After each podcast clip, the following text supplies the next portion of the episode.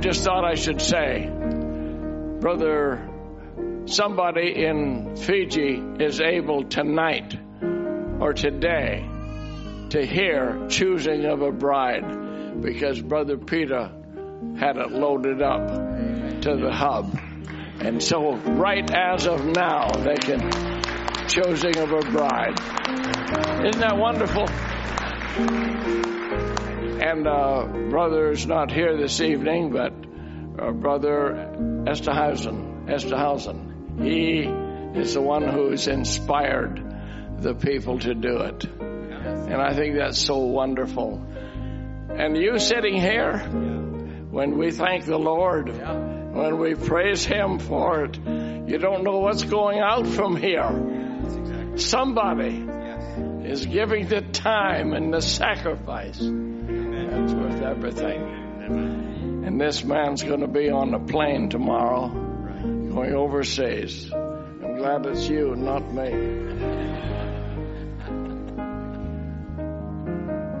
Amen. Well, on that note, it's good to be in the house of the Lord tonight. Someone said to me before the service, said, they're working you right up to the end, right up till you leave. I said, that's already missionary mode. You just preach and then you get on the plane. and uh, so we're glad to be in the house of the Lord with you tonight.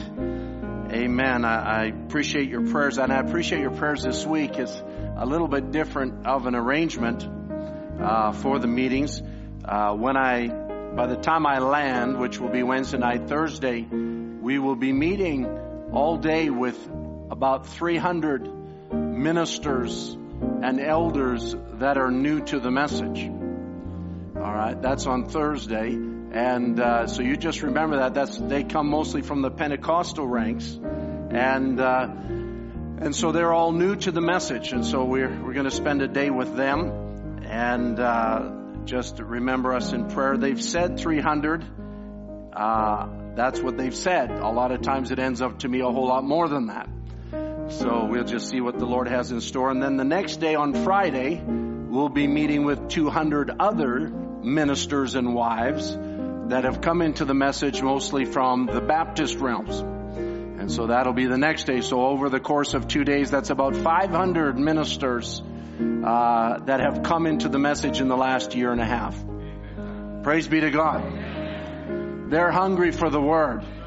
The word that, that you've been feeding on. And then on the weekend we have a meeting at, in Jinja and not sure what the number will be there. But it's because they heard the word that it quickened their hearts. You know, in, they heard it in their language, Brother Peter. You know, you never know where that's going to go.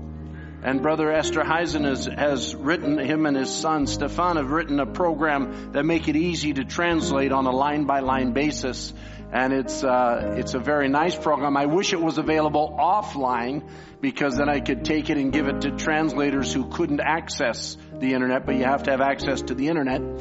And uh, sometimes we go through things because God wants to use us maybe in a different way than we thought. And I know Brother Pete has been through a real battle and God's given him the victory. But in the midst of that battle, he gave glory to God. And he didn't let the devil get him down. And how many messages have you translated now, Brother Peter? 15. My 15 messages in the Fijian language. That's glorious. I get, I say praise be to God for that. And we're, we're thankful for each and every translator, each and every message. There's probably, well, I don't know the numbers that are going up every month. Since I got back from India, the upload of the translations in India have just exploded in several different languages, and we're very thankful. We've just activated the Tamil language on the uh, Message Hub mobile application. And so that's now available uh, on people's cell phones, and so many things happening. And, and when I get back from Africa, I'm not going to bring you a missions report. I'm going to bring you the revival. Brother uh, Fred Chinji is going to come uh, back from Uganda. Lord willing, be with us uh, the weekend after I get back. And uh, so you don't get a missions report, you get the missions. Amen. You're going to hear it right from the man who's been in the center of it, in the center of thousands of, of baptisms and so much. You'll just love Brother Fred. You, you can't help but love him. Uh, I don't think Brother Kim is here tonight, but he's just got an outstanding way about him, uh, and he's just been a real, real servant of God. He's a true testimony that in weakness, God's strength is made perfect. It was a couple of years ago that he almost died and uh, he's a severe diabetic, and uh, God has not seen to take that away from him. But in the midst of his weakness, God pours his strength in there and uses him to a great extent in that country. So you'll be looking forward to that. That'll be on April the 28th at the end of the month. Amen. Are you glad to be here tonight? Yes. Amen. Well, we'll try and keep it as short as possible so you don't pull on the word. Just keep quiet and. Uh, Praise the Lord. And if you do that, it'll be short. But you pull as much as you feel led to. Let's take our Bibles. Thank you, musicians. Turn with me to 2 Corinthians chapter 3.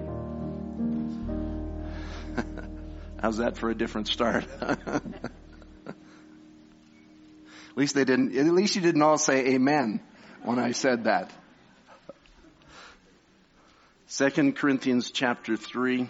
One of the things I should just mention while you're praying about uh, this trip that we're embarking on tomorrow, I'll also say Brother Jonathan Frey is coming with uh, with me to Uganda for the second time, and Michael Diaz is getting his baptism of fire for the first time in Uganda, and uh, so they're going to be on the journey with me. But one of the big burdens of this trip, you can imagine, if almost twenty thousand people are baptized, there's a lot of needs, and there are also a lot of wants.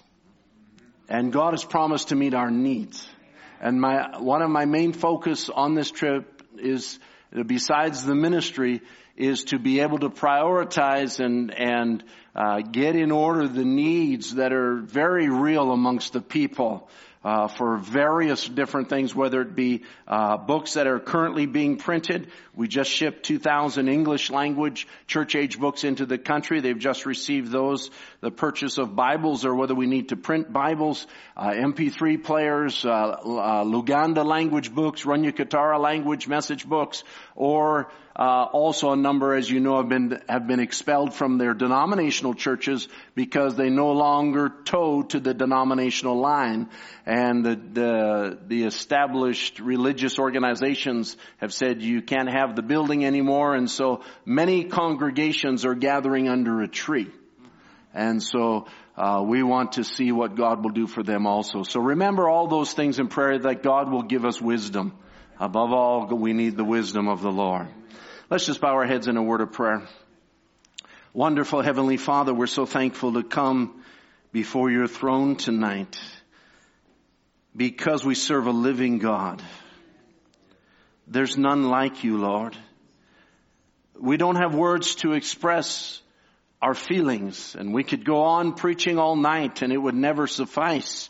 For these language, these tongues, these, this way that we speak, Lord, is insufficient for the great eternal being that you are, but we want to say that we love you. We love your word. We love when you draw near and reveal yourself to us individually. As we heard recently, you are a personal God that comes to us individually, Lord, and we pray that you'll just take complete control of the service tonight. Give divine unction, Lord, for uh, human human bodies have a limited capacity for endurance. And so we have just a space of time. And Lord, may you fit into this space of time everything that you want to, Lord.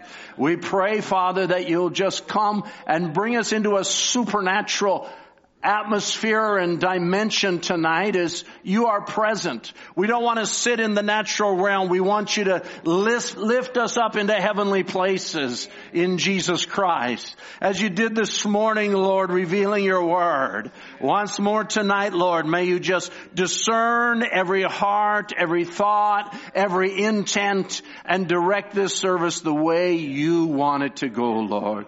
We yield ourselves to you. We surrender whatever notes we have to you. Just direct us in your perfect will, we pray. In Jesus Christ's holy name. Amen. Amen. Second Corinthians chapter 3 and verse 1. Do we begin again to commend ourselves or need we as some others epistles of commendation to you or letters of commendation from you? You are our epistle written in our hearts, known and read of all men. For as much as you are manifestly declared to be the epistle of Christ, ministered by us, written not with ink, but with the Spirit of the living God, not in tables of stone, but in fleshly tables of the heart. I'm going to read verse 3 again if you don't mind. It says, For as much as you are manifestly declared to be the epistle of Christ, ministered by us, written not with ink, but with the Spirit of the living God, not in tables of stone, but in fleshly tables of the heart. So let's take our Bibles and turn to Exodus chapter 32 and look at that tables of stone. Exodus 32 and verse 15.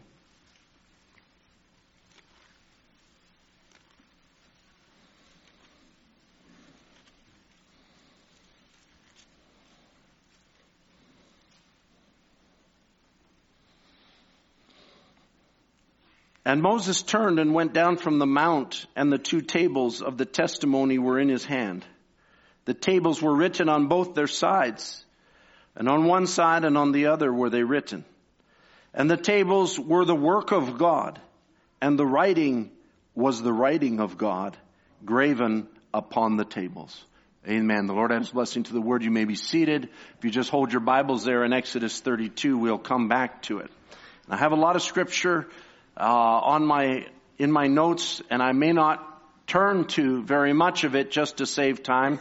Like I said, we, we want to just uh, be productive with our time tonight, and, and we've been dealing uh, lately with uh, the thought of revelation, and we're we're somewhat continuing in that as we speak about revelation and how that you know this situation here. This was the beginning. We realized that Moses began the writing of the Bible. Moses wrote the book of Genesis, Exodus, Leviticus, Numbers, and Deuteronomy. And, and so all of the record there came from Moses' hands. So Moses began the Bible that we are uh, recipients of in this hour. So before Moses, uh, Abraham didn't have a Bible. Are you with me?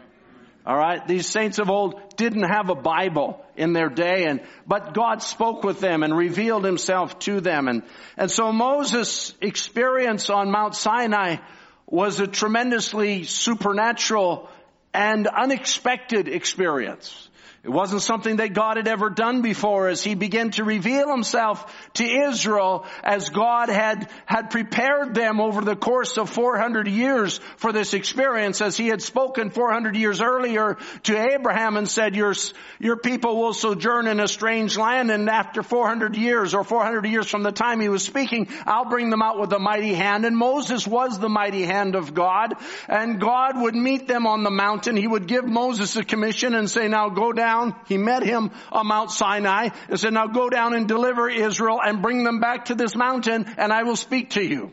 So we see Moses going up on the mountain meeting with God beginning in chapter 20. If you want to read God speaking to Moses, read from chapter 20 of Exodus to chapter 32 and, and the experience that Moses has on the mountain. And it all culminates now with Moses coming down from the mountain to the table with the tables of stone, which would end up in the ark in the tabernacle for a very reason because it was representing something. And so now I'm going to take a big jump and say, now in Jesus' day, they looked back to that. In Jesus' day, they said, we have Moses. And so they, they declared, they were taught these things. They, they were taught that they were the chosen people. They were the ones that received the law of God. They were the ones that, that were particularly selected of God through Abraham, through Isaac, through Jacob to be a priesthood on the earth and a nation of priests and that would, would be the recipients and the caretakers of the word of God. And so as we come down to the time of Jesus, and in Matthew chapter 16, Jesus asked the disciples and say, who do men say that I, the son of man, am? And he and they say, well, some say you're Jeremiah, and some say you're Elijah, and some say you're, you're another prophet, and some say this and that, and, and Jesus says, who do you say that I am? And Peter says, thou art the Christ, the son of the living God. And Jesus said, flesh and blood has not revealed this to you. In other words, you were not taught this, but my Father which is in heaven has revealed this to you.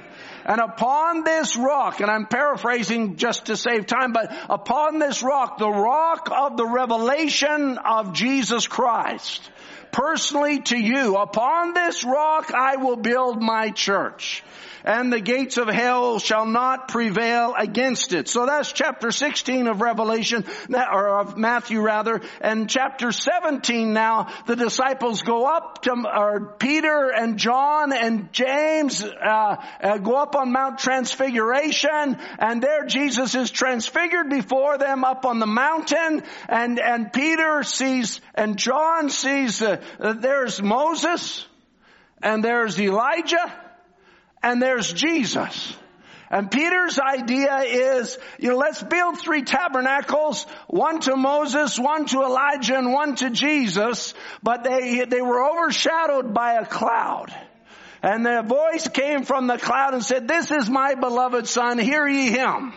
Alright, so, so this is not looking back and, anymore and saying, we have Moses. All right, now you have to understand this might have, must have been, and I'll just say it this way. Excuse me if I use these words tonight, but this might have, must have been quite a head scrambler for the Jews, especially the disciples who did never did forsake Jesus. But as they, as it was revealed to them that they were living in another hour, that what they had been taught the sons of Zebedee, which had been taught by their father Zebedee, you know, when the Messiah comes and he'll be like this, and they saw that in Jesus and they, they saw the representation there. It's still, they still had a lot of teaching. Now remember, they didn't have the Holy Ghost. So they still had a lot of teaching that had been ingrained in them from Moses. And so now here they are up on Mount Transfiguration and they see Moses, the one that was on the mountain the one that received the tables. Come on. The one who, who, who brought ten plagues on Egypt. The one who God used to open the Red Sea. The one who brought water from the rock. The one who told them they'd have manna from heaven. All these kinds of things that, that were now uh, uh, ingrained in their minds. This great man Moses. And God just comes down and say, and says, now, don't look to Moses. This is my beloved son. Hear ye him. What a pivot they had to make. I'll use the word pivot from law to grace. From Moses to Jesus Christ. And the only way they could do it is by revelation. The Pharisees couldn't do it. The learned couldn't do it. The 5,000 couldn't do it. The 70 couldn't do it. But here was 12 and particularly Peter and John up on the mountain. And as they're up there, they're, they're seeing the revelation of what's taking place and God speaking directly with them. That this was the sacrifice that was the fulfillment of the law. It, but it wasn't the end.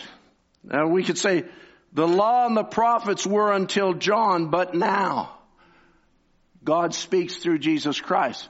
Wasn't that he did away with the office of a prophet, but he's referring to what Israel had looked to. We have the law and the prophets. Yeah, they were until John, but now hear ye him.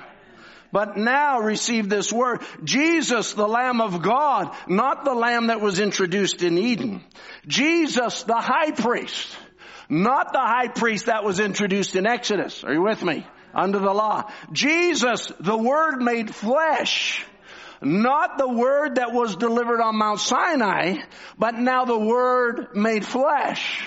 If we're in the beginning was the Word, the Word was with God, the Word was God, and the Word became flesh. Amen. Not a prophet on a mountain receiving tables of stone, but now the Word was tabernacled amongst them. What a glorious hour. What a time. Jesus speaking to actually the devil quotes Moses. And when the devil says, you're hungry, turn these stones into bread because you're hungry. If you be the son of God, you got the power to do it. And Jesus answered and said, it's written. He's referring to Moses. It's written, man shall not live by bread alone, but by every word that proceedeth out of the mouth of God.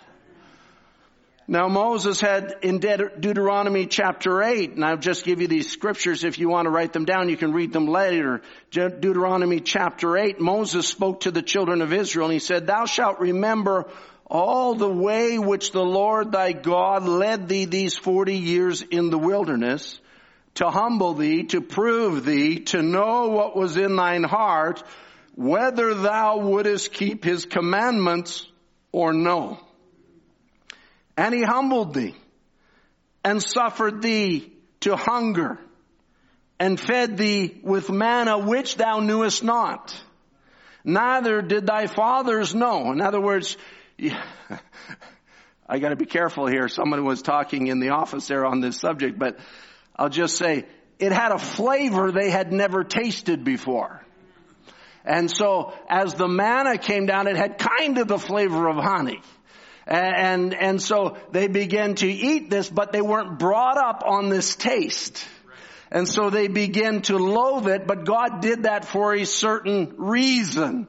And so now he says, suffered you to hunger, fed you with manna which thou knewest not, neither did your fathers know that he might make you know, this is the reason for it, that man does not live by bread only, but by every word that proceedeth out of the mouth of the Lord does man live.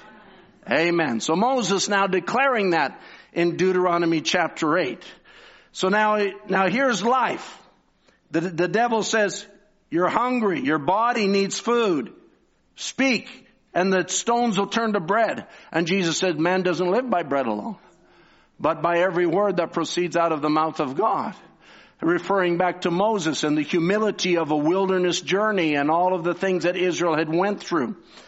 And then Jesus brings Israel to a statement in John chapter 6 where he says, it is the spirit that quickeneth the flesh profiteth nothing. He says, the words that I speak unto you, they are spirit and they are life. Now he's not referring to God's word, which is life, or man shall live by every word from God, but now he's saying the words that I speak, they are life. They are spirit. So in other words, if you, if you can receive it, what I'm speaking to you is the very word of God. Amen. I'm speaking to you the very thing that you need to live by. And that same Jesus could say, except you eat the flesh of the Son of Man and drink His blood, you have no life in you. And all of these hard sayings that they had to deal with. But then I want to go a step further than that because now we see the Word of God as being life. Man shall live by every word. And Jesus speaking the Word. But now I'll go to Revelation chapter 10, which we're all familiar with. Are you with me? All right. Sorry, I go fast and I need to take a breath once in a while so you can give your mind a breath. But John over in Revelation chapter 10, he says, it says, the voice which I heard, verse 8, which I heard from heaven spake. Let's turn to this one. Revelation chapter 10.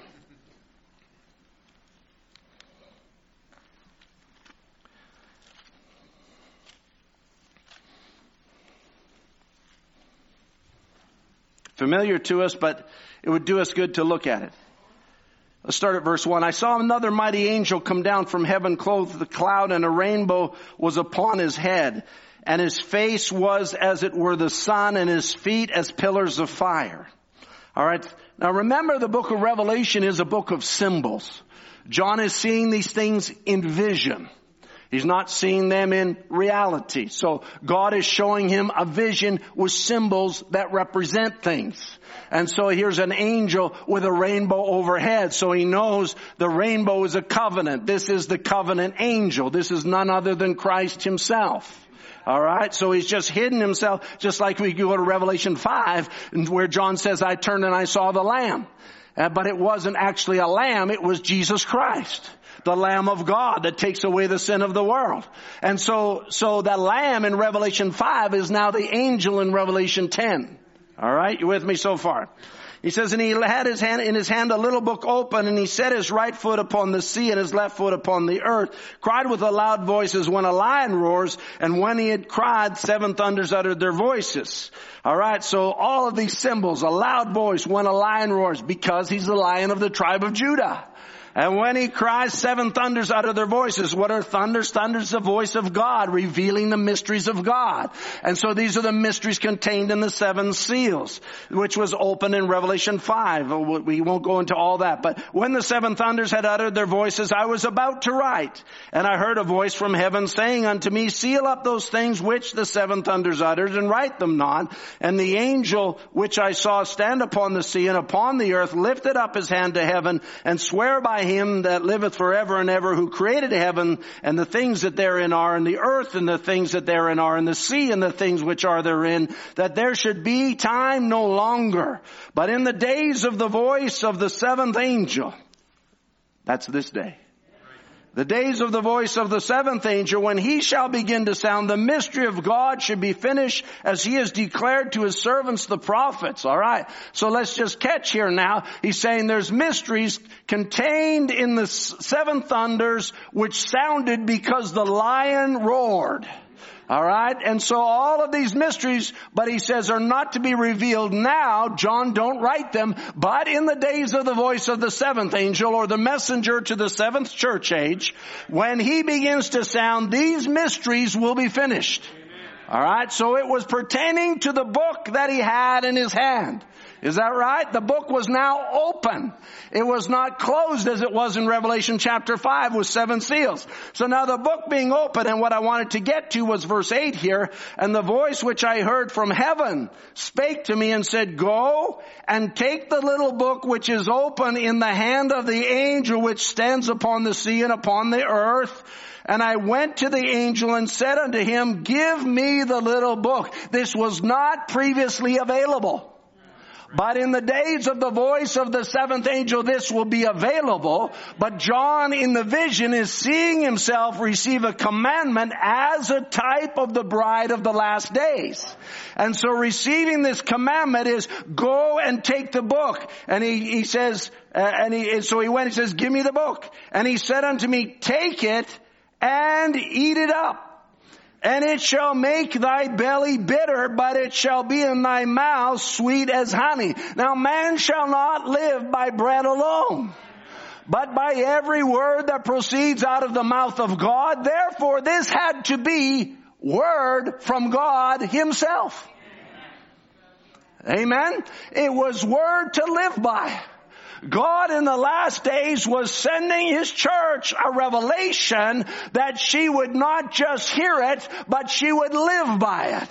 It would be spirit and life. It would be bread for this age. It would be like honey. It would be like, um, it will be sweet as honey, but he says it'll make thy belly bitter. And so it has a certain flavor to it, actually similar to the description of manna, but it's for the last days and it will be for a specific people to take it and eat it. With me so far? All right. Now, Moses going up, I hope you still have Exodus 32 or maybe your finger in there or something or Exodus chapter 32. As Moses going up to Mount Sinai to originally get the original tablets of stone. Actually, These tablets were a representation of the hearts of the people. Did you know that? Because that's what God was going to deal with here. Because in the scriptures just before that, Exodus chapter 32, I want you to notice as God begins to tell Moses in verse 7. It says, The Lord said unto Moses, Get thee down, for thy people which thou broughtest out of the land of Egypt have corrupted themselves. They've turned aside quickly out of the way which I commanded them. They've made a molten calf and have worshipped it, sacrificed unto it. The, these, and said, These be thy gods, O Israel, which brought thee out of the land of Egypt. And the Lord said unto Moses, I have seen this people. Behold, it is a stiff-necked people. Now therefore let me alone that my wrath may wax hot against them, that I may consume them, and I will make thee of thee a great nation. And Moses besought the Lord his God and said, Lord, why does thy wrath wax hot against thy people, which thou hast brought forth out of the land of Egypt with great power and with a mighty hand? Wherefore should the Egyptians speak and say, for mischief did he bring them out, to slay them in the mountains, and to consume them from the face of the earth. Turn from thy fierce wrath and repent of this evil against thy people. Remember Abraham, Isaac, and Israel. What a, what an intercession that Moses is making for these stiff-necked people. Alright? And he, and he says, Uh, remember Abraham, Isaac, and Israel, thy servants to whom thou swearest by thine own self and said to them, I will multiply your seed as the stars of the heaven and all this land that I have spoken of will I give unto your seed and they will inherit it forever. And the Lord repented of the evil which he thought to do unto his people. So now imagine Moses identifying that those stones represented their hearts. He didn't do it. But what if he had done it? Because Brother Branham, uh, taking the thought of in the ark being the tablets, he says the Ten Commandments, as we call them, he says that represented the human heart. So it was a stony heart that was being represented here of the nation of Israel and how God knew what kind of a people they were that he was going to put his law into their midst and it would be like engraving his word on tablets of stone because they have stony hearts. And it was something that, that the Old Testament or the Old Covenant could not change because we're born in sin, shaped in iniquity. We come into the world speaking lies. We're born with a corrupt nature and we need a change. We can't have the word written on stony hearts because God can write His word anywhere, but the word written on stony hearts will not produce the entire redemptive purpose of God. Alright. So then Ezekiel, and I'm going through some scriptures here now just to bring us back to our thought. But Ezekiel chapter 36 and verse 25, again, I'll just read it, but because it's familiar to and Ezekiel, God begins to reveal a new covenant. He says, then will I sprinkle clean water upon you and you shall be clean from all your filthiness and from all your idols will I cleanse you. A new heart also will I give you and a new spirit will I put within you. And I will take away the stony heart out of your flesh and I will give you a heart of flesh and I will put my spirit within you and cause you to walk in my statutes and you shall keep my judgments and do them.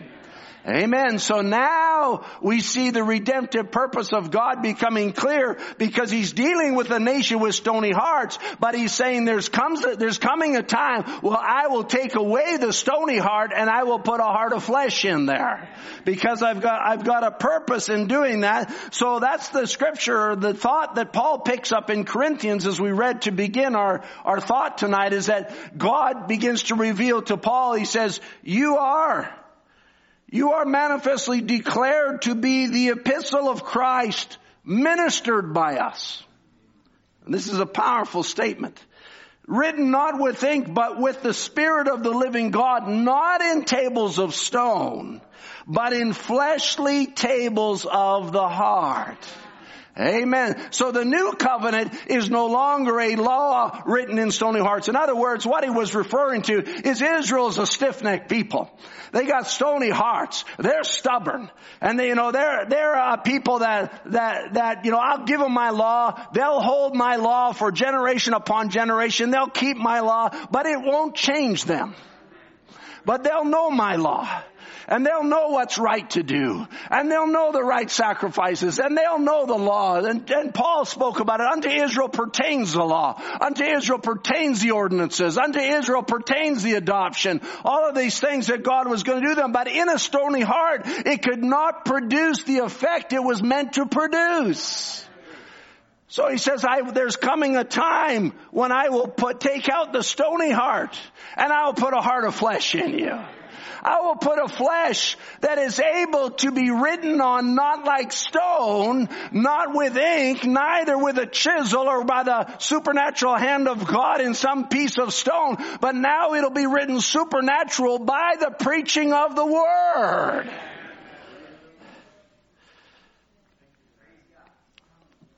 Are you with me so far? All right. Now when Adam fell, Think about this now. Adam, who had communion with God in the Garden of Eden, sensitivity to the Holy Spirit.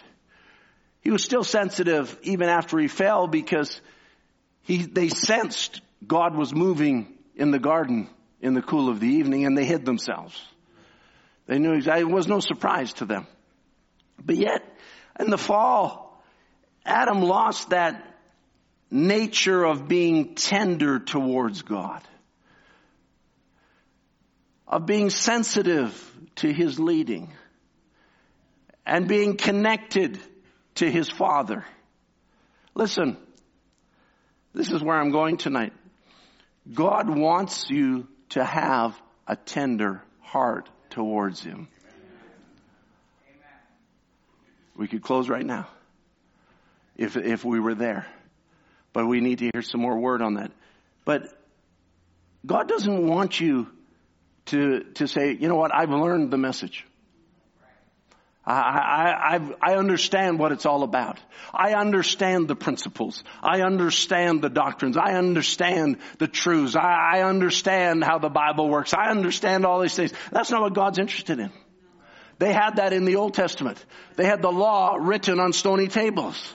They had stony tables of their heart that were instructed every man his neighbor. You gotta do this. You can't do that. You gotta keep this. You gotta keep that. All of these things. But that's not what God wanted. God wanted a tender heart. God wanted a people that could be moved upon by the Holy Spirit a people where he could take his word and just by the sweetness of his word write something on your heart that would be forever there. In other words, that he could drop revelation into your life that against which the gates of hell would never prevail against. Not stony hearts, not stony engraving, but tender hearts. Receiving the word that God reveals in your day. Now, we could say David had a stony heart. We could say Isaiah had a stony heart. Were they unbelievers? No, they were believers. But they had not, they had, were not able to receive a new birth. They, you know, you say, oh brother Tim, but David had a heart like God's own heart. He did. Probably as tender as a stony heart could get, but yet he needed a change.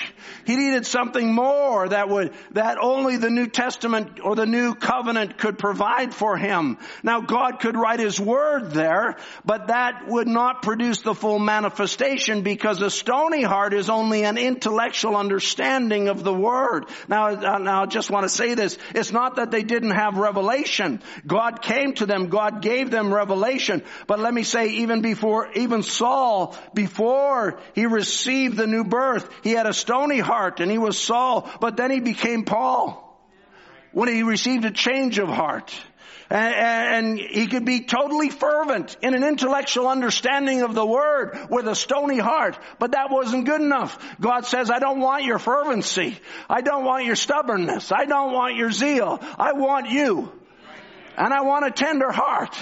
And I want a person that I can speak to just ever so quietly and that will change your life entirely.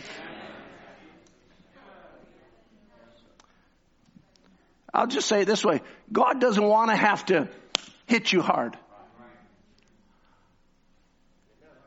Come on. God doesn't want to have to hit you hard. God wants to just be able to speak to you.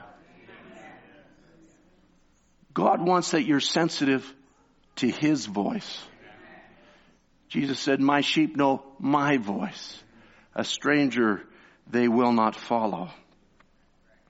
So now, Paul would go from, I'm a Pharisee of the Pharisees. I know the law. I know exactly what the scripture, he had it engraved in his stony heart. But he would go from there to, oh, that I may know him in the power of his resurrection and be made conformable unto his death. That's the desire he had. From the old, I know everything, to the new, oh, he needs to give me more revelation. I can't do anything. I'm a prisoner of Jesus Christ. I can't do anything unless he tells me to do it. My, I, I, I, asked him that he would take away my weaknesses, but he said, my strength is made perfect in your weakness. My grace is sufficient for you. I'm going to do something in your life, but I gotta leave you with a flesh that's weak so that you'll understand it's not you. It's not your intellect. It's not your understanding, even though you have intellect, even though you have understanding, but it's not those things. It's me moving in your life. It's me giving the blessing. You see, a, a stony heart will fail, but when God writes His word in the new heart, it will not fail. It may stumble, but it will not fail. Amen. When God's word is written on a heart of flesh, when a person has absolutely been changed by the new birth and the Spirit of God comes into that, and I just want to say the reason that the Bible says, I, and, and these are principles I know, but we're in kind of the elementary side of, of things when he says, I give you a new spirit and a new heart. Brother Branham says many times people get a new spirit. He says that's your spirit. He says they get a new spirit. What, what is new? It's a renewing of your spirit. And even the, even Paul writes about it in Romans 12, be renewed in the spirit of your mind. And, and, uh, and so, you know, all of these things now God gives you, but that's not really the end of it all. He gives you a new spirit. He renews your spirit because he needs to take things out of your spirit. And boy, it sure feels good when he does it. Complexes and scars and things that we've been through and life, you know, and many times we come to church and we might even be born again, but we still need a renewing of our spirit. We need a fresh baptism of the Holy Ghost. We need a fresh outpouring of God. Come down low. You know, if you ever find yourself heavy coming to church under a load of burden, you need to come into the house of God and say, Lord, renew my spirit. Renew my mind. Take this load off of me. I'm heavily burdened. Just, just uh, take this away from me. Because Jesus said, "Cast, bring your burdens to me. Cast your cares upon me for he cares for you. You know, all of these scriptures. Take up my burden, for my burden, my burden is, is light and my yoke is easy and my burden is light. So we've got these things in our lives and we, we get a new spirit and God does things for us and it feels wonderful. I love to be renewed in my spirit. I love to get up from prayer and not have a care in the world. Don't you love that? Every time I, you can go through things in life and deal with situations and burdens, even in missions and different things, and you don't even know what the answer is, and you just get down on your knees, and then you hit a channel, and you know God's going to take care of it. And then you get up as as I don't know, happy as a lark, I think is an expression, you know, as light as anything and, and light as a feather and you just walk out and you go, I don't know what's going to happen, but I just know God's in control. What is that? That's the renewing of your spirit. But that's not, that's not the new birth. Many times even people before they're born again get renewed in their spirits, get to the altar, they repent of everything, maybe even get, uh, you know, feel like they're justified and I don't want to go into, you know, every little descriptor of it, but they, they, they feel like God you know, they're in the presence of God and God does something for them. Maybe people even come get delivered from smoking and get delivered from drinking and get delivered from different things. It's wonderful. But that's not necessarily the new birth. That's a new spirit. And he puts in that new spirit a new heart. Because the heart has to be changed from a stony heart to a fleshly heart. Where he can write his word. But in the middle of all that he says, I'll put my spirit. And that's the key because he's writing his word on fleshly hearts by his spirit. Amen. The purpose is that you would be born again, a new spirit, a new heart, and His Spirit in there to begin the process of writing His Word. Now we use the term writing His Word. Of course, it's not literally writing out things in your heart where you remember every scripture or whatever, every quote or whatever it might be. That's not the process. But He's molding your character by the preaching of the Word to bring you into the stature of Jesus Christ. That's what he's doing. Because you were meant to be in the stature of Jesus Christ. Praise the Lord. And as we heard this morning, what you were meant to be, He will make sure you get there. Amen. So he births you out of your corrupt nature into an incorrupt nature, puts his spirit in there to lead you through the process of life. I think you use the term will always lead you, will lead you through the purpose of life, through trials. Yes, it'll be some trials, there'll be some hardships, there'll be different things you go through, but it's his spirit in you, leading you, taking you to one place that's the full measure of the stature of a perfect man. Amen. That's why you can't get the stature of Jesus Christ but by the new birth. And even in, you know, we could, uh, in Ephesians chapter 4, it says, uh, he gave some apostles and some prophets and some evangelists and some pastors and some teachers. What for? Not, not just to sit in a church and may, maybe play a tape for you or something. He gave, he gave it into the church for the perfecting of the saints, for the work of the ministry, for the edifying of the body of Christ till we all come in the unity of the faith and the knowledge of the Son of God unto a perfect man, unto the measure of the stature of the fullness of Christ.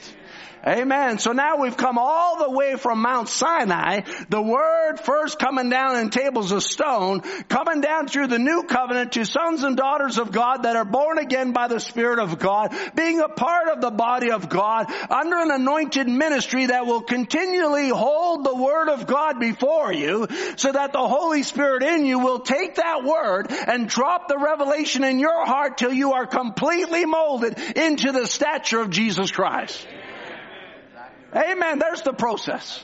Right from beginning to end, that's the purpose of God to bring us back. And of course, you know, we can take all little aspects of that. God has attributes and want to express himself as a healer, a, a savior, a provider, all of these things. It's all an expression of God's great purpose in the life of the believer.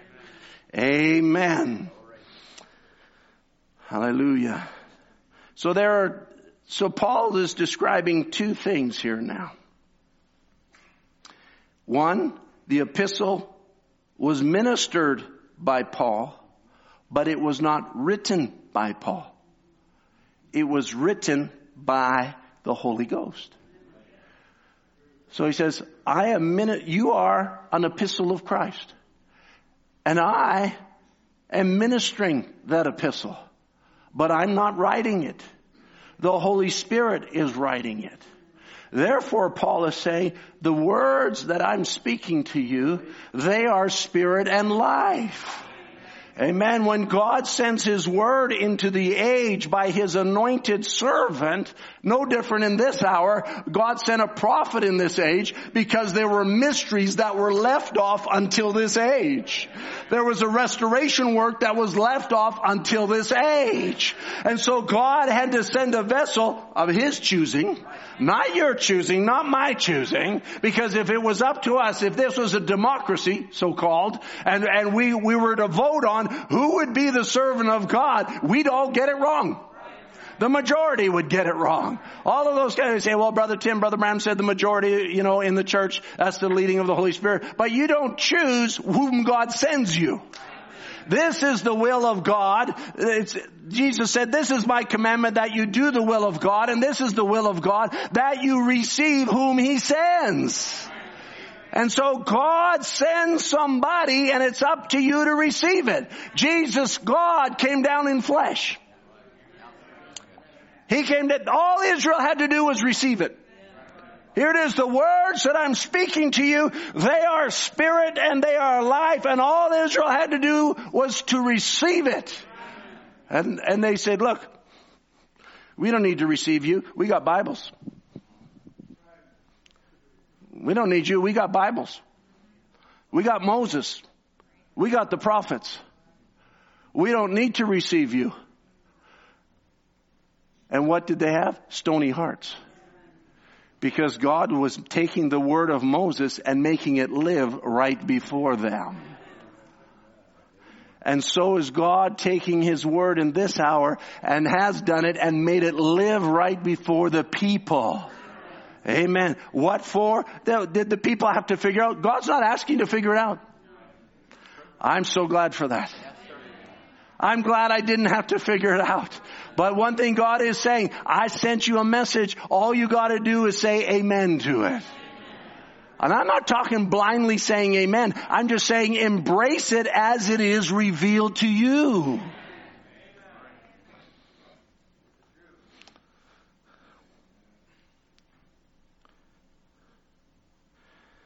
Jeremiah put it this way, this is the covenant that I will make with the house of Israel. After those days, saith the Lord, I will put my law in their inward parts and write it in their hearts and will be their God and they will be my people. And they shall teach no more every man his neighbor and every man his brother saying, know the Lord. For they shall all know me from the least of them unto the greatest saith the Lord, for I will forgive their iniquity and I will remember their sin no more. So Jeremiah writing it here, he says, it's no longer going to be an intellectual understanding. Everybody's teaching their neighbor, this is the law and this is the do's and this is the don'ts and this is how it all works and this is how our nation operates. It's not going to be like that. He says, I'll put my spirit in you and I'll give you a new heart and I will write my word upon your heart. And listen, if the word is fully written upon your heart, then that means the Word has become flesh again. And when the Word was flesh the first time, it was a certain stature. That was Jesus Christ. And when the Word is written again, it produces Jesus Christ again. Deity in flesh. Go to Unveiling of God and look at the things that Brother Branham said there about it. Some tremendous, tremendous things. All right. You still with me? Amen. Well, we're gonna, we're gonna try and get out of here in a good time. But I have to shift gears. For the perfecting of the saints, the Bible says. Only word, only place in the Bible that word is used, that form of that word. Perfecting of the saints.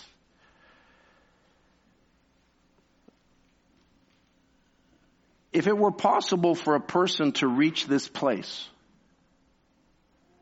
without the Holy Ghost, it would have happened before Jesus.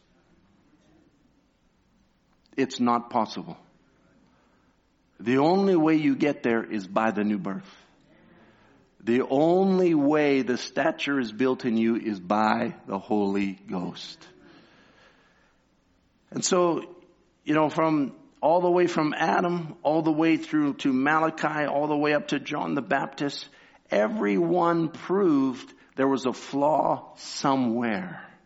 But there was only one sacrifice accepted, one perfect lamb. And that was the Lord Jesus Christ. He was the one that was the perfect stature that we're all called to. And so the, he, he is, and then Jesus, the Bible says, just a little hot right here. But, uh, I don't mean temperature wise, I mean the sound system. But, uh, you know, Jesus being that perfect stature of Christ. Now, he says he ascended up on high and gave these gifts unto men. And he, he would put into the church these five, this five, what we call the fivefold ministry. Brother Branham called it the fivefold ministry. And then this ministry would begin the perfecting work of God in the church. So now let me just say the perfecting work is not the new birth. The new birth is the perfecting in that you are perfect in the sight of God as you heard this morning. You know, when God births you, He doesn't see no sin anymore. You are justified as though you never did it in the first place. But this word perfecting is completing or bringing to a maturity or bringing to the fullness of the intent. And so there's a, a, perfecting going on in the body that God through seven church ages would bring the church to a stature that was perfect like the very person of the Lord Jesus Christ. So it means to thoroughly complete. It comes from the word perfect or to complete. And it's, it's very interesting the usage of it in the Bible. If you just allow me to, Lord willing, expound on it just a moment here. In the book of Matthew, uh, I find it, some of the usage of this words to be tremendous. Jesus finds two brothers, James and John, the sons of Zebedee. And they're in a ship with Zebedee, their father. The Bible says mending their nets. But that's the same word perfect. So they're making their nets perfect. In other words, something had happened to the nets. They had been in the water, they had fished, maybe the net had ripped here, it had ripped there. Now it was going to require a labor to put it back together properly and bring it to a place where it is usable once again. Listen, you're born into this world and you go through things in your life like we all do as human beings, and God saw that there was a purpose in that. But when the Holy Spirit comes to you with His Word, His perfect, His purpose is to perfect you or is to mend all those broken things. Hallelujah. You can come to Christ as broken as broken can be, but the purpose of God's Word is He will mend those things. He will tie those loose ends back together. He will make sure that nothing will fall through the net anymore of your life and, and He'll be able if you allow Him and the ministry of your Word, and I guess this is just to encourage you when you come to church, the service might seem just ever so simple, like tonight, and it might just be something that you're just feeling like, well, there's not a whole lot of depth depth there, but there's a purpose of it in God's mending something. Or God's restoring something, or God's bringing something back to its rightful condition. And so God has a purpose and so as a result, He puts gifts into the body for that purpose. And one might be an evangelist and another might be a teacher, another might be a pastor and, and they might bring their particular gift to the forefront and sometimes, depending on where we are in our spiritual life, this is just down home now, where we are in our spiritual life, we might say, I like a pastoral ministry the best. Or if we're maybe just a new Christian, I like an evangelistic ministry the best. Or maybe I, I, like a teaching ministry the best because I've been in the way a long time and I like to hear the deeper things of God or whatever. We all have preferences at different levels in life, but they're for a purpose. No one gift is complete in itself. Amen. I, I'm glad for that because I can be the least of all the preachers and still know I got a place. Praise the Lord. Every one of the ministry has a place. It might be ever so simple, but it's for somebody. I'm always marveled, and I maybe shouldn't say it this way, but I'll, I'll walk out of a service and think, forgive me for saying this. You've never done this, but I've done this. I didn't get much out of that service. Wasn't much in there for me. And I'll run into somebody and they'll say, oh, that was so good. I, I just, I was so blessed by that service. And I'm like, well, praise the Lord. God's moving. Amen. That's just the way God operates. You think, you think we sit up here super spiritual and we're, and, and we're getting something out of it from beginning to end. I'm sorry to disappoint you. But sometimes there's just those kind of services even for preachers. I know none of you have ever sat through a service said, no, I never got nothing out of that. I'm the only one that's gone through it, right? But you know what? It's for somebody. And I'm just glad to be in the presence of the Lord. I know I'm just glad to show where I'm identified. I'm just glad to be here and say, Lord, I'm here. You're here. It doesn't matter who's standing here. Lord, I can get a little something out of the service. Even if it's just to be in the atmosphere and know that you're still alive. Amen.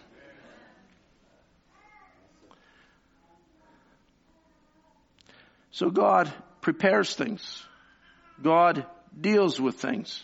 You know, the, the same word is used in Romans chapter 9. It says, what if God, willing to show his wrath and to make his power known, endured with much long suffering the vessels of wrath fitted to destruction, made perfect for destruction? Oh my, that isn't what we would think that word would be. But there, there it is now. God's, God doesn't just destroy something for no reason. God allows it to become to a perfect or a mature or a complete preparation for destruction. Just like he let Abraham and Israel wait to go and possess the land because the iniquity of the Amorites was not yet full or had not come to completion. Or even though God knew it was headed in that direction. There would come a time where they would be driven out of the land because of their sin. But God says even destruction, even iniquity has a maturity. And so God will even allow things to go on for a season. You see, He's long suffering, not willing that any would perish. And He'll labor with people and He'll work. I always marvel at how God had mercy on Ahab knowing where Ahab was going to end up, but God had mercy on him. He, he had a place and God was going to show him as an example and, and different places and so is it in people's lives. You know, we are so quick to judge. I remember one time, and it keeps coming back to my memory. Brother Branham was in a, a little um, a little restaurant that he ended up on Sunday morning because the restaurant he was using the rest of the week was closed on Sundays. And so he ended up in, in like a, a diner and it was a pretty rough place and there was drinking going on and there was gambling going on and, and, and immorality was going on and, and he stood at the door and he looked at it and it just offended him to no end. And he thought, oh God, why don't you just wipe the whole thing off? Why don't you just, that's the way we are. It's like the sons of Zebedee. As they said, Lord, as they were rejected from a city, Lord, why don't, is it your will that we would call down fire from heaven and destroy the city? And Jesus says, you don't even know what spirit you're of. And so we as human beings, we can jump to conclusions about judgment, but God is long suffering. He's very patient and very merciful. And even as we look at the age that we're living in, and the insanity of the age. And I have to marvel at, you just have to read the regular news. You don't have to go anywhere exotic. Just read the regular front page of the news and you see all of the insanity in people's minds and all the ideas of what they're promoting and all of those kind of things. And you, and you have to marvel at the long suffering of God. But now let me just say, aren't you glad he was long suffering with you? And you're not a vessel fitted to destruction, but you went through the wayward part of your life. And I, am thinking of individuals of you particularly, how you went down the road and were away from God and, and rejecting the counsel of your parents if you were raised in the message and you went off into the world and all of those things. But God never wrote you off. Hallelujah. I'm glad God never wrote me off. I'm glad that he's long suffering. I'm glad that my iniquity never came to perfection. I'm glad that he allowed it to go on, always, always convicting me, always bringing me back. But then one day the word came by my way and quickened me as we heard this morning and he found me. How he found me, I don't know because it seemed like he wasn't hearing my cry. But one day he answered my cry and says, come on son, I got something for you. He opened my eyes, delivered me from the things that bound me and allowed me to walk in the realms of his righteousness only by his grace. I'm glad he found me. I'm glad he suffered long with me. I'm glad he was patient with me. Parents, be patient with your children. Come on. Be patient with your children. God's a big God. He'll go after them. I was just on my knees for my family this week as I am every week, but you know, I was just on my knees saying, Lord, you're bigger than I am. I was just going down through the scripture. You found Moses on the backside of the desert. Lord, you spoke to David out there when he killed the lion and the bear. Lord, you dealt with different individuals down through the scripture. You found them. You brought a Rahab in. You brought a Tamar in. You brought a Ruth in. You brought all these different ones in. Nobody went out and found them. You found them. Hallelujah. And every one of my children are yours. You will find them, not me. I can't save them, but God can save them. And He's a big God. And I'm so glad He's long suffering. Hallelujah. He's certainly more long suffering than I am. Hallelujah. So thankful, Lord. So thankful. So there's a process. It's a process. I'm glad it wasn't just one moment. You know, when you're born again, God doesn't drop every engraving in your heart. It would kill you. you. People would call you insane. If you went from where you were in the world, I'm just thinking myself, to where I am today, they would have certainly said I lost my mind. And I probably would have. But God, little by little, line upon line, precept upon precept. Here a little, there a little. Hallelujah. God brings it all into order. We think we've heard it all and then we come to a service and God just drops something in there. We've, we have a pastor that's preached since the beginnings of the message, easily since, I don't know, how, when did you start preaching? The 50s? When did you start preaching, Brother Ed? When you're about 20. So that was 65 years ago, 64 years ago. 64 years ago, so about the 50s, we'll say. In the 50s, you would think, I don't mean to tell on you. Maybe turn your hearing aids off for a minute. Um, but you know, he was just saying in the room before the service, he says, you see something and it's like, Bang! Why didn't I ever see that before? That's, that's 65 years, 64 years of ministry and you think, oh, he's preached everything. He's covered it all. But you know what? That's the way it is with ministry. It's line upon line. God's constantly, because God's infinite. And He's bringing everything into position. He's even bringing the body of Christ into position. I've been in Cloverdale now since 2012. Hard to believe.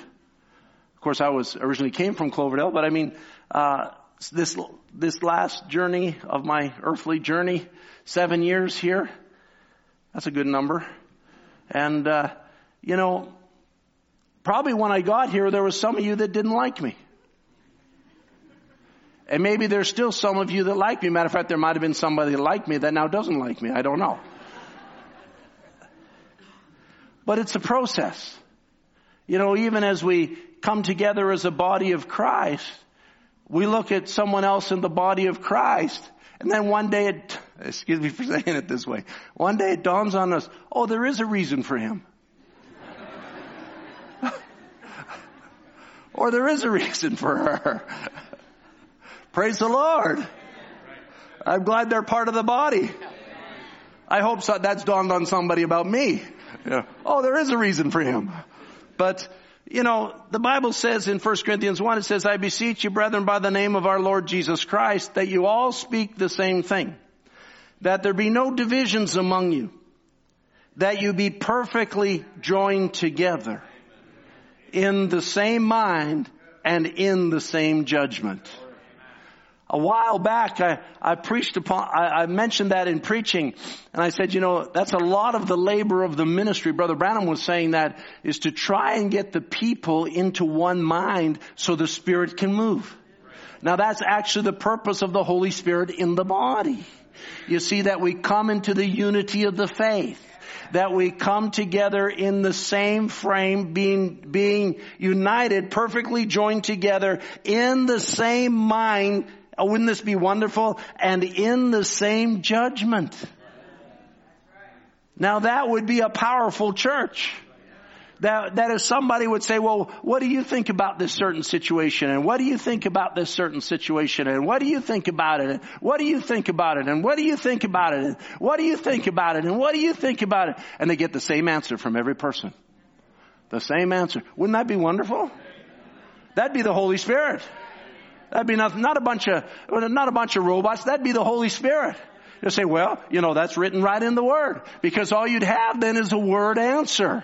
So it's a Word being molded in our lives. In Galatians chapter 6 and verse 1, it talks about others in the, in the, in the body that, I'm running out of time, uh, others in the body that are overta- overtaken by a fault. He says, brethren, if a man be overtaken in a fault, you that are spiritual, I'll say, say amen if you're spiritual. Oh, you think it's a trick question, don't you?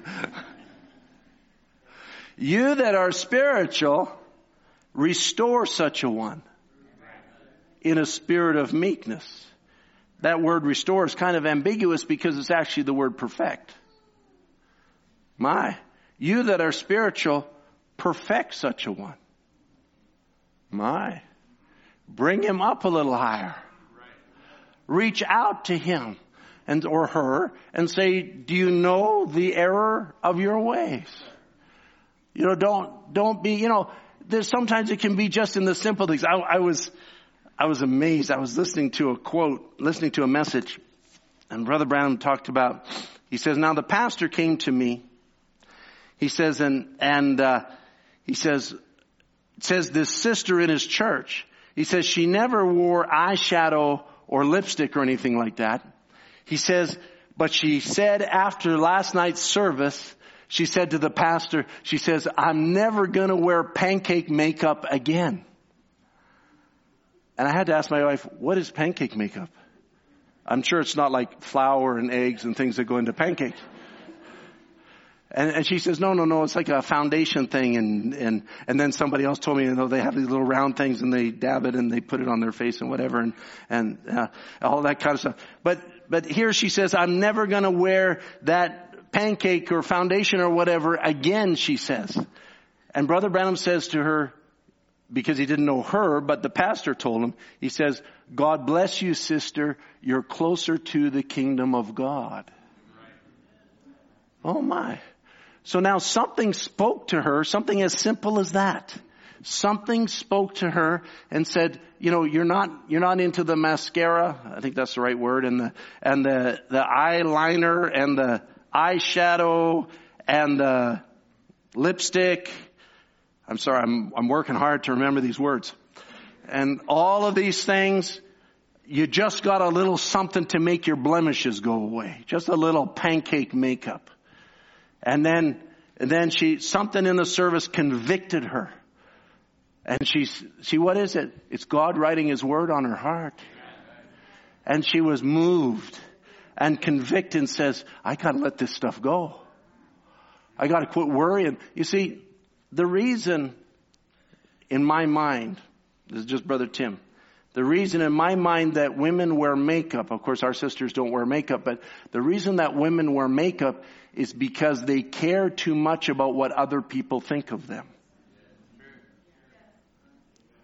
Stop worrying what other people think of you and worry about what God thinks of you.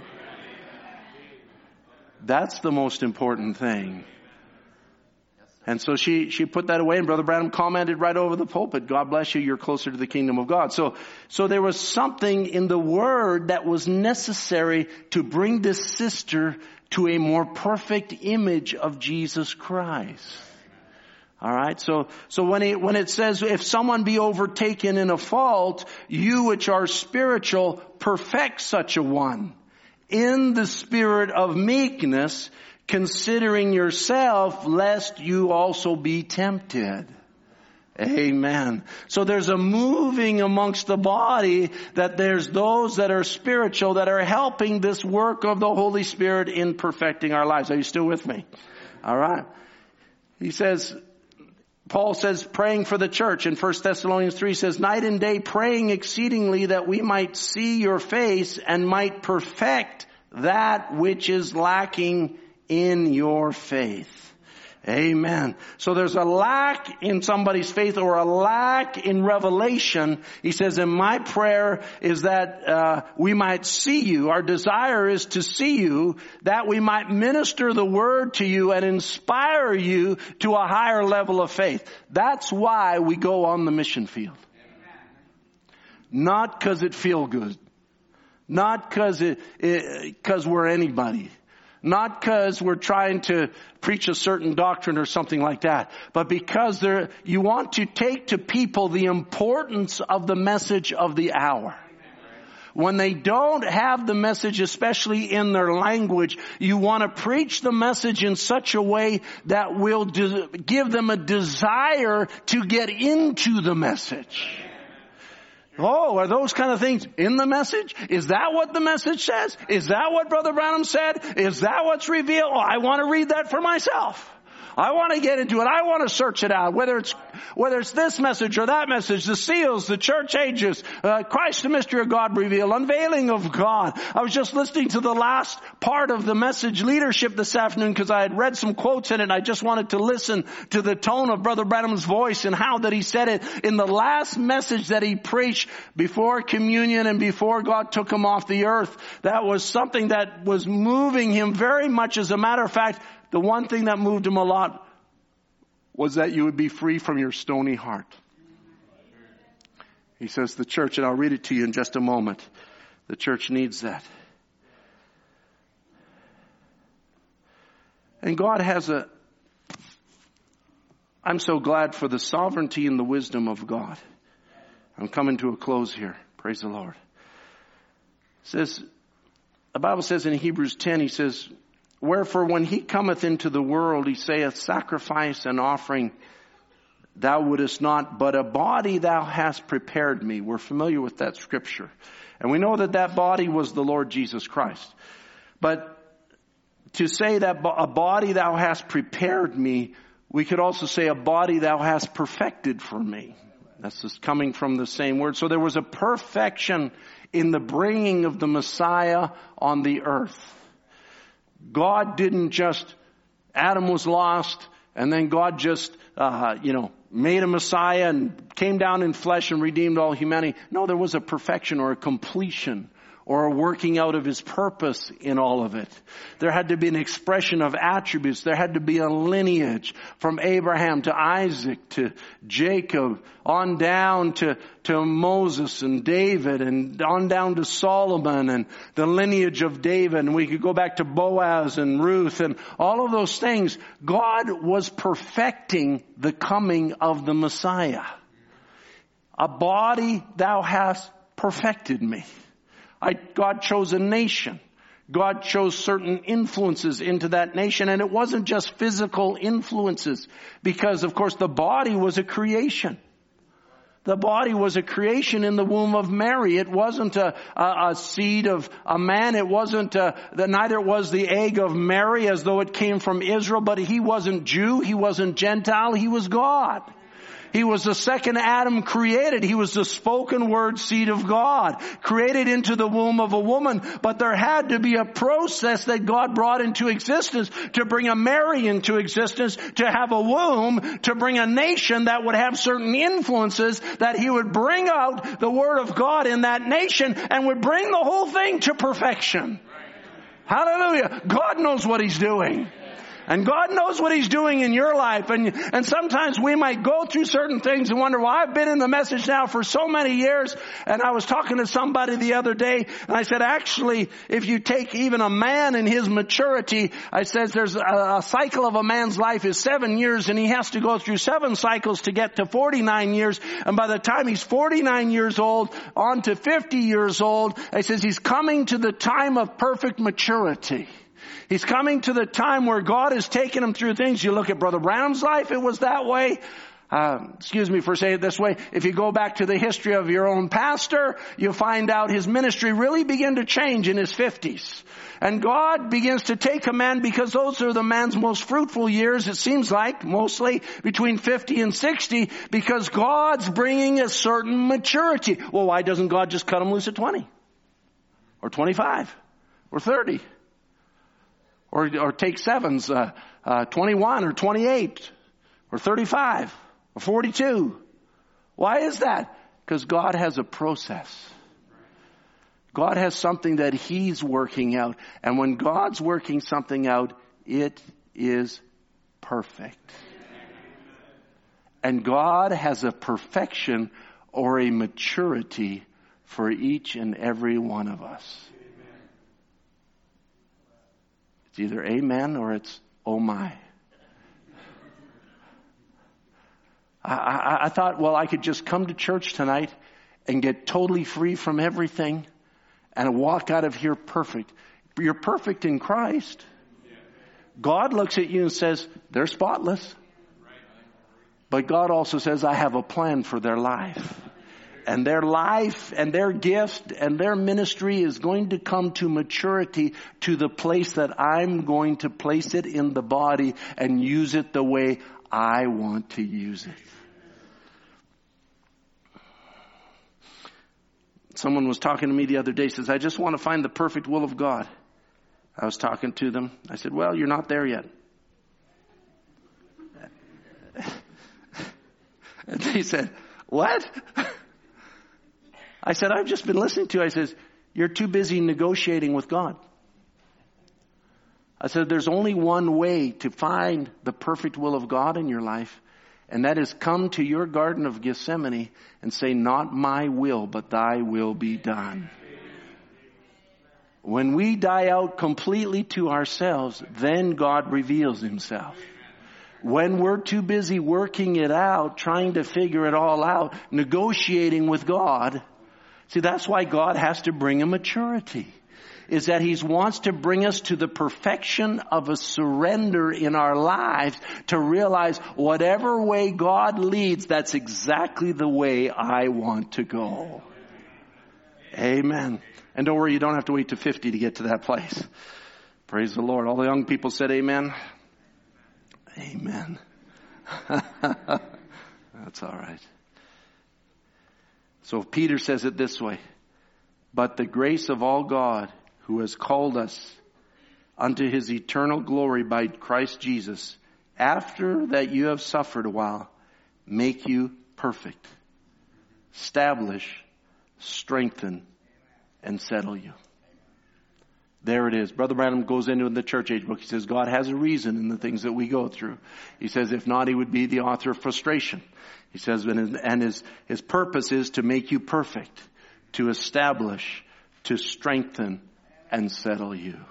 To show you who you really are in God's perfect will in your life. To bring you to that place. And it's all part of why He brings His Word by your way. He says, I birthed you that you could have a heart that was receptive to the Word. So that when I could have someone preach the Word, it could be written by the Holy Spirit upon that heart and bring you ever closer word by word, line upon line, as the musicians come. Precept upon precept, every little bit, to bring you more and more, day by day, word by word, message by message, service by service. Why are we still here? He's still molding us. Aren't you glad? I'm glad He's still molding us.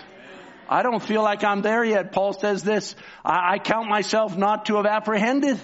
But this one thing I do, laying aside the things that are in the past, I press towards the mark. As we heard this morning, for the prize of the high calling in Christ Jesus. Amen. I've got it somewhere that I'm going to. And I thank God that I'm not where I used to be. And I lay those things aside and I still realize God's pushing me forward. Amen. So in the message leadership as we close and the musicians come. Brother Branham's just winding it up, and uh, and he, he's there's a prophecy, and he says, and he picks it up, and he says, there's things that need to be done. So now it's with you. And he begins to sing, just as I am without one plea. And he says, and then he quotes the scripture. He says, I'll take away that stubborn heart and put a heart of flesh in it that would yield to me. He's not having, actually having an altar call. This is in the message leadership in Covina, California, but he calls it an altar call. And why don't you just play that just as I am without one plea? And he says, will you make your choice tonight? You can do either one you want to. You say, I've heard that before, but this might be your last time to hear it. He says the old fashioned altar calls, they're out of style today, but God still moves in them. I don't actually find where he calls people to the altar here. But make the altar your heart tonight. What kind of a heart do you have? Where are you with the Lord Jesus Christ? He says, can't you feel it moving on you, church? And then it says, Brother Branham begins humming. He says, Oh, think today the hearts are becoming stony, filled with the world, indifferent, church members, lukewarm, like the rich young ruler. Of course, in the message leadership, it was all about the rich young ruler. He says, and don't know the great Holy Spirit standing knocking at the door in this Laodicean age. He that will hear my voice will open his heart I'll come in to him and will sup with him. And then he refers to the prophecy and he says, the Spirit speaking through this brother a few minutes ago said, I'll take that stony heart out of you and I'll give you a heart of flesh, tender towards God. Don't, he says, look how it's become now. This is a tremendous statement. It says, just an intellectual emotion. A lot of times when we think intellectual, it's not emotional. And when we think emotional, it's not intellectual. But he says an intellectual emotion. He says not a tender heart full of love and sweetness towards Christ.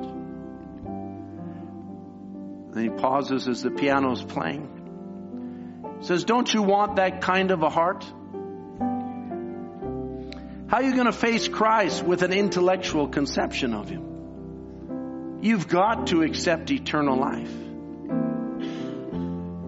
The preparation was made through the blood. What did he do? He shed his blood and he's now bidding you to come.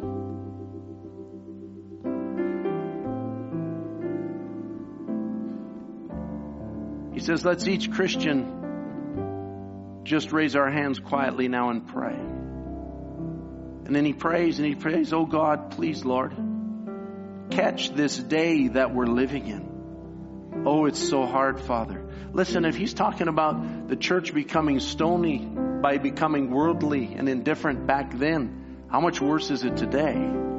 The pressures of life and the, the distractions. I was, I was just out on Vancouver Island last week and for a few days with the family and I would go down to the water, the ocean and just stand there in the early morning hours after the sun was up and just stand there and listen to the sounds of the lapping water and no, no traffic, no people.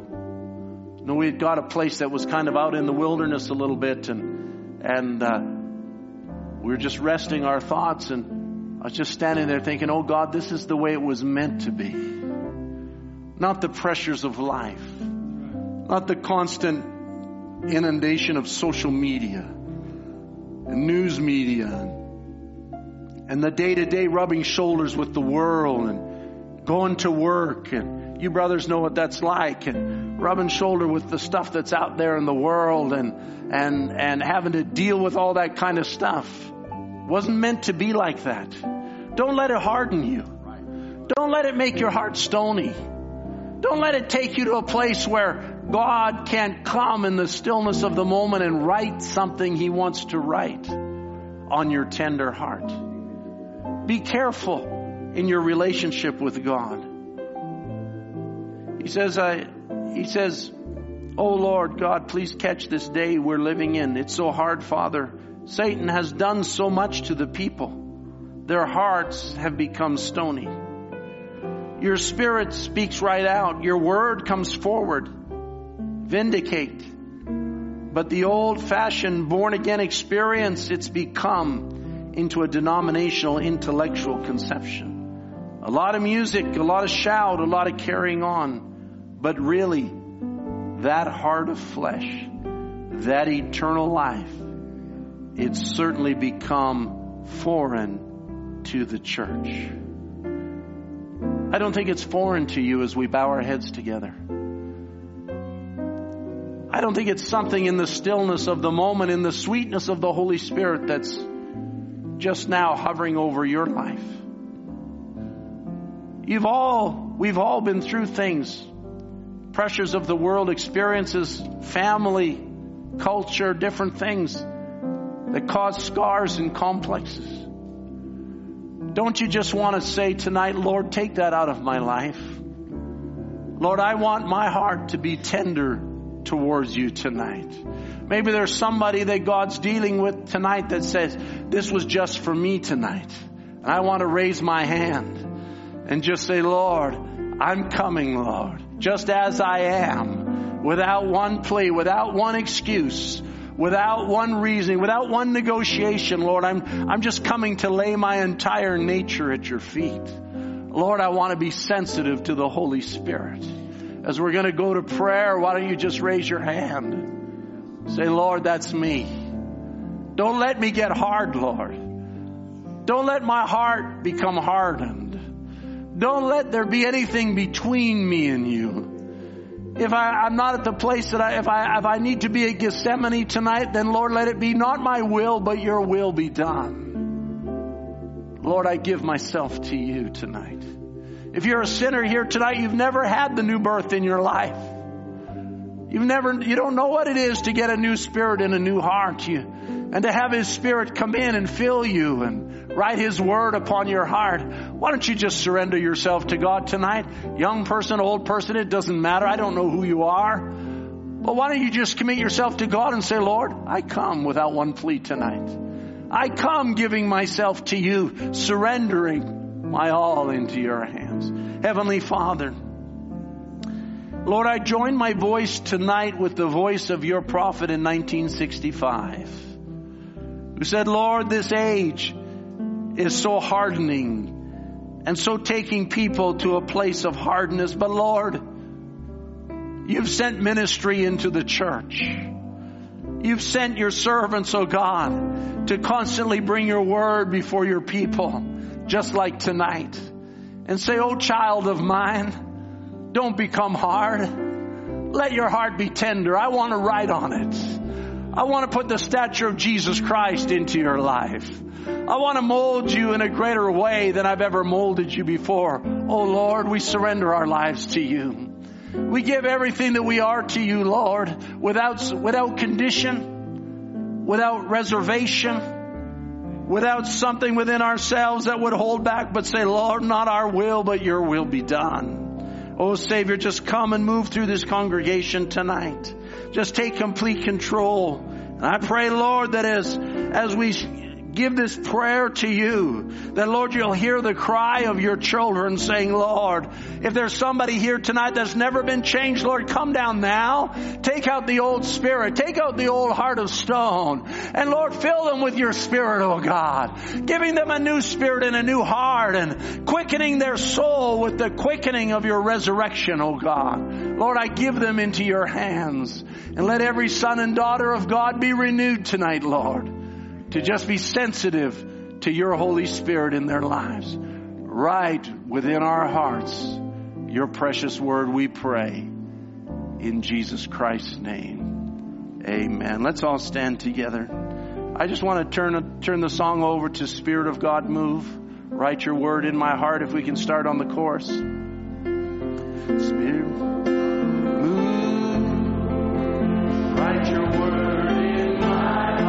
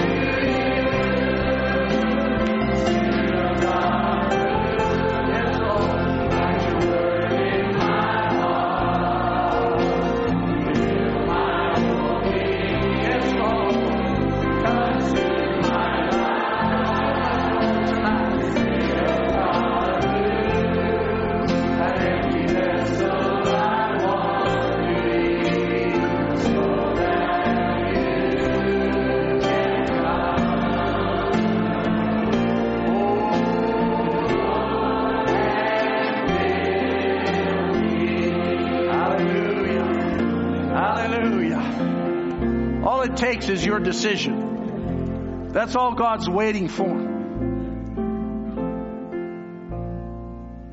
I, I've had a number of people say to me lately, excuse me for saying this, Esther, but said, Brother Tim, something's happened to your daughter. I said, Yeah. It was one night where we sat in the family room and I said, It's your decision. I says, You make the right decision right now and your life will change. And from that moment, we've seen a growth. From that time, it all it took was a decision. Not, I'm talking about a decision for Christ or decision what you about, just a decision to say, Lord, I'm yours. Maybe there's one person here tonight, one young person. I've sat, listen, I've sat here in the service. I'm sure these other brothers have too.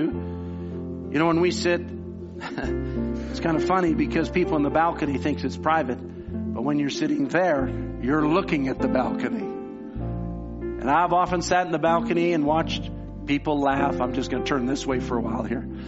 People laugh and rib each other and and uh, you know make little funnies up in the pulpit while some up in the up in the balcony when somebody's preaching. And I'm like, Lord, get a hold of that person. It might be your night tonight to just say, you know what, I'm fed up with it. I'm just fed up with what the world has to offer. Hello? I- I'm just tired of it all. I'm just going to make my decision right now for Christ. I'm just going to say, Lord, I'm yours. As we sing that chorus once again together, I don't care if you come to the altar. I don't care if you do it where you're seated. I don't care if you raise your hands. I don't care if you go home and do it in the privacy of your room. But why don't you just make a decision and say, you know what, devil, I'm just tired of it. I'm just done with it. From this night on, I belong to the Lord Jesus Christ. Amen. Spirit of God, move. Yes, Lord.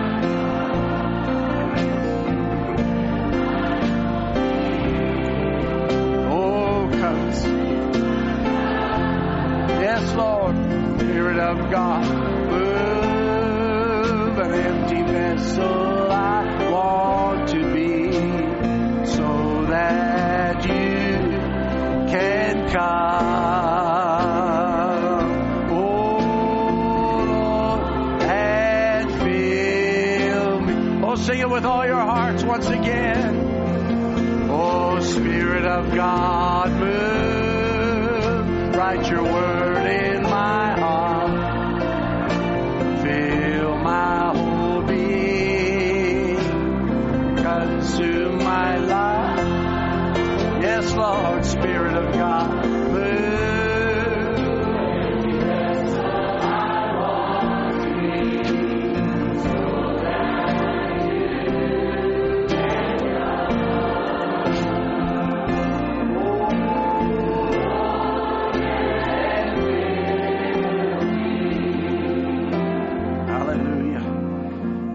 Heavenly Father,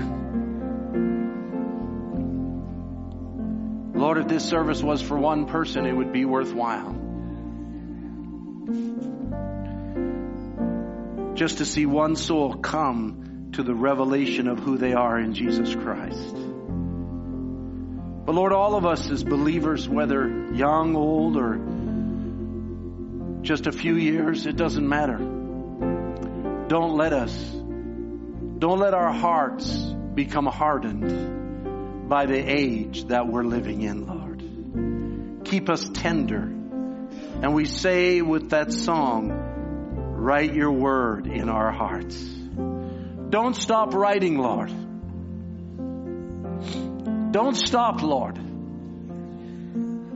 We want to be completely in the image of your word, ready for the rapture, ready for the catching away. We don't want to be one sentence short. We don't want to be one period short of what you want to write, Lord. But we surrender our lives afresh tonight. Write your word in our hearts. And don't let anything hinder it, Lord. Take away every obstacle, every hindrance, everything, Father, that you're not pleased with, that we might walk in the footsteps that you have appointed for us. We give ourselves to you.